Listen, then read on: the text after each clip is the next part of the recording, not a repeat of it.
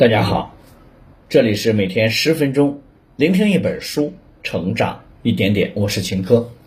今天我要为大家分享的这本书是有关于职场发展的，名字叫《职场进化论》。职场如人生，那些没有伞的人更要学会努力向前奔跑。职场我们以为很简单，走起来却很艰辛。我们可能在某些潮鞋转角不小心跌倒，从而延误了整个路程。在这本书中，作者从各种职场的视角摘取了片段、技巧和逻辑，组成了这本职场旅程指南。本书力图做到单纯，不讲大道理，不追求体系，只希望能提供一些皎洁直白的职场经验给每一个职场人。本书的作者王正宇，二零零一年毕业于西安交通大学中文系。他的职场生涯可谓是一路升级打怪的过程，从职场菜鸟到企业骨干，再到公司高层，他积累了大量的职场经验。目前，他在北京某科技公司任董事总经理。下面我会用大概十分钟左右的时间来为你讲述书中的精髓。从学校的象牙塔步入职场，很多人都会感到迷茫与不适应。我有一个朋友。他今年毕业，进入了一家外企工作，每天都在为工作上的事儿发愁，不是完不成上司布置的任务，就是和同事处理不好关系。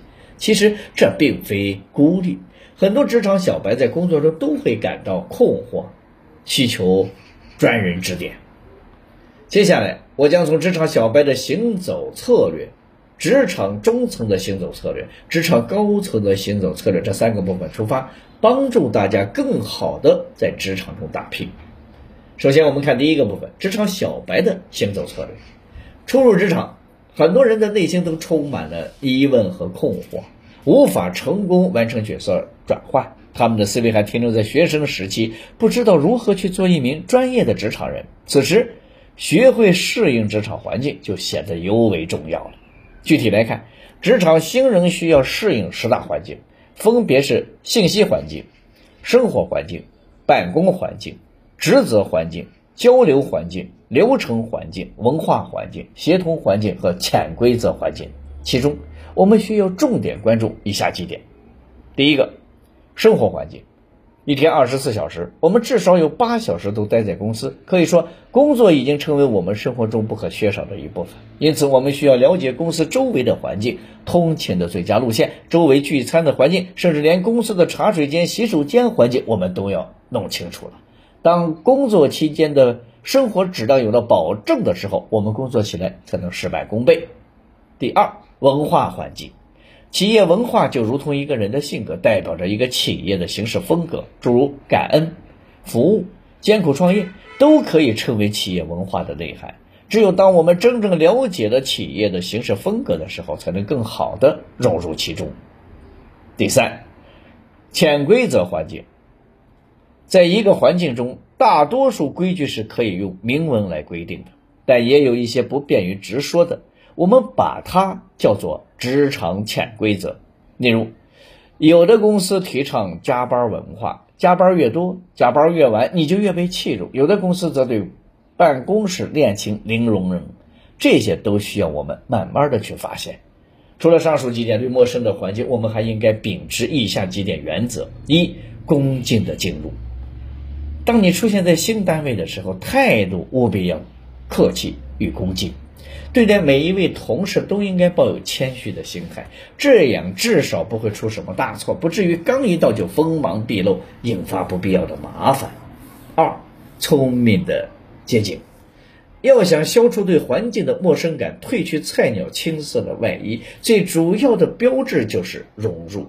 融入的前提是接近，能够接近你希望接近的人，并且不被反感，就说明你已经成功了一大半。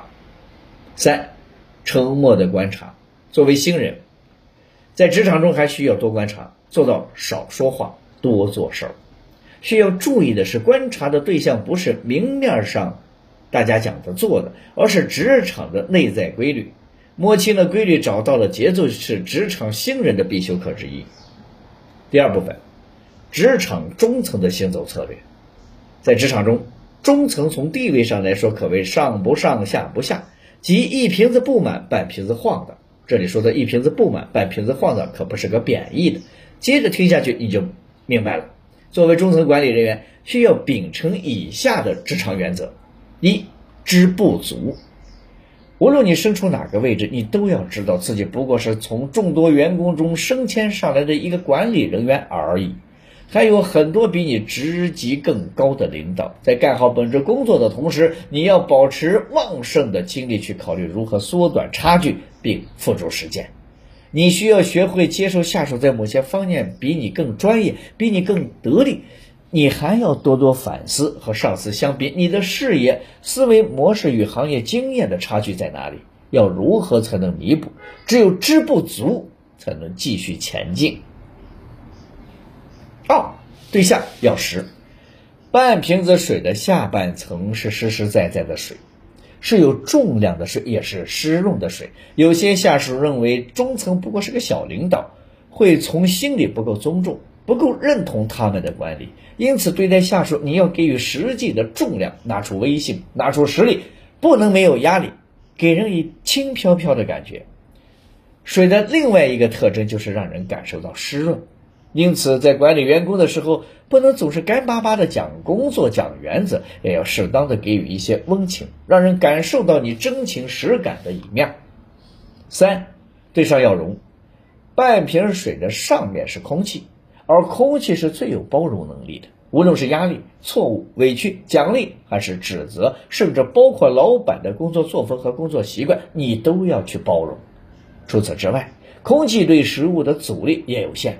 所以，对上层的指标、任务和压力，中层也必须迅速的分解和实施，不能全部压在自己的身上，否则累死也无功。四，学会沟通。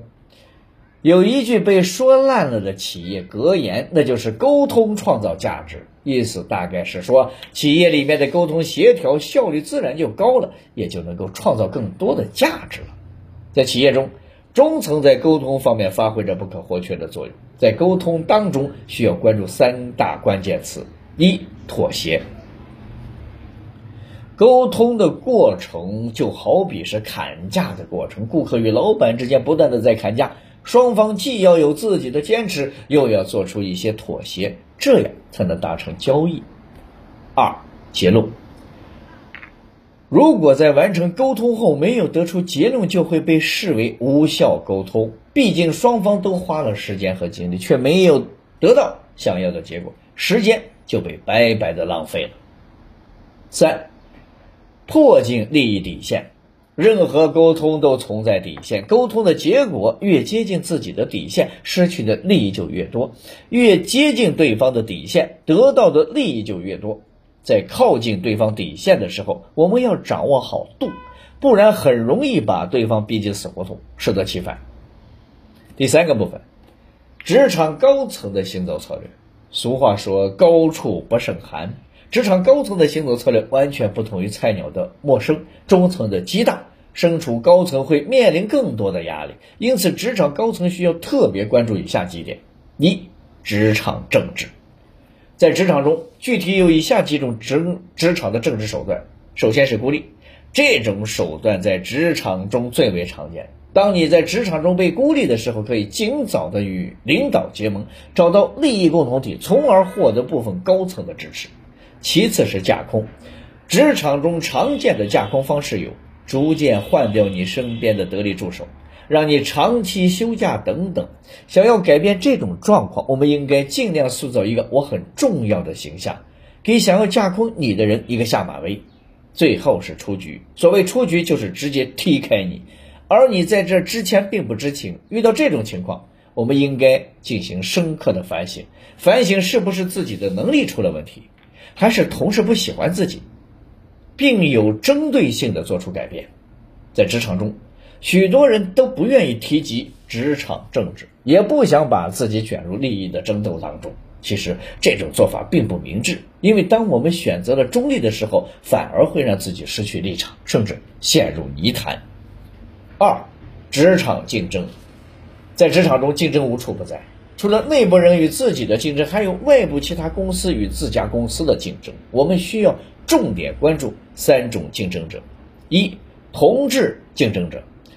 同质竞争者也叫做直接竞争者。作为职场高层，就要特别注意这类竞争者，因为他们会带来连锁反应，引发一系列的竞争关系。二、细分竞争者。细分竞争者指那些处于相同行业。但所开发的产品存在差异化的竞争者，哪怕只是镶钻戒指和普通戒指这种细微领域的竞争，也要引起关注。三，潜在的竞争者，尽管潜在的竞争者所产生的产品和服务与企业本身不存在直接的竞争关系，但深挖其中，仍存在着利害关系。作为高层。要高度重视这类竞争者。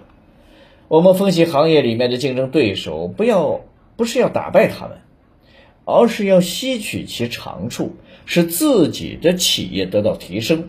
换个角度来看，竞争对手也是学习的榜样。如果不因时而变，及时进行改革，那么随时企业都会被吃掉。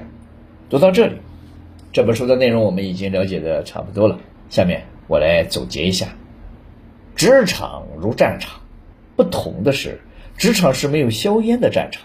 无论是职场新人、中层还是高层，都有自己需要面对的挑战。作为职场新人，在职场升级打怪的过程中，不仅要细心观察，注重各种职场的策略，还要拿出一颗真诚的心，一股坚韧不拔的劲头，这样才能在职场中有所成就。以上就是《职场进化论》这本书的主要内容，希望大家通过我们的解读，了解到职场生存的重要策略，更好的在职场中打拼。好了，以上就是今天这本书的全部内容。恭喜你，我们又听完了一本书。每天十分钟，聆听一本书，成长一点点。我是秦科，我们下期再见。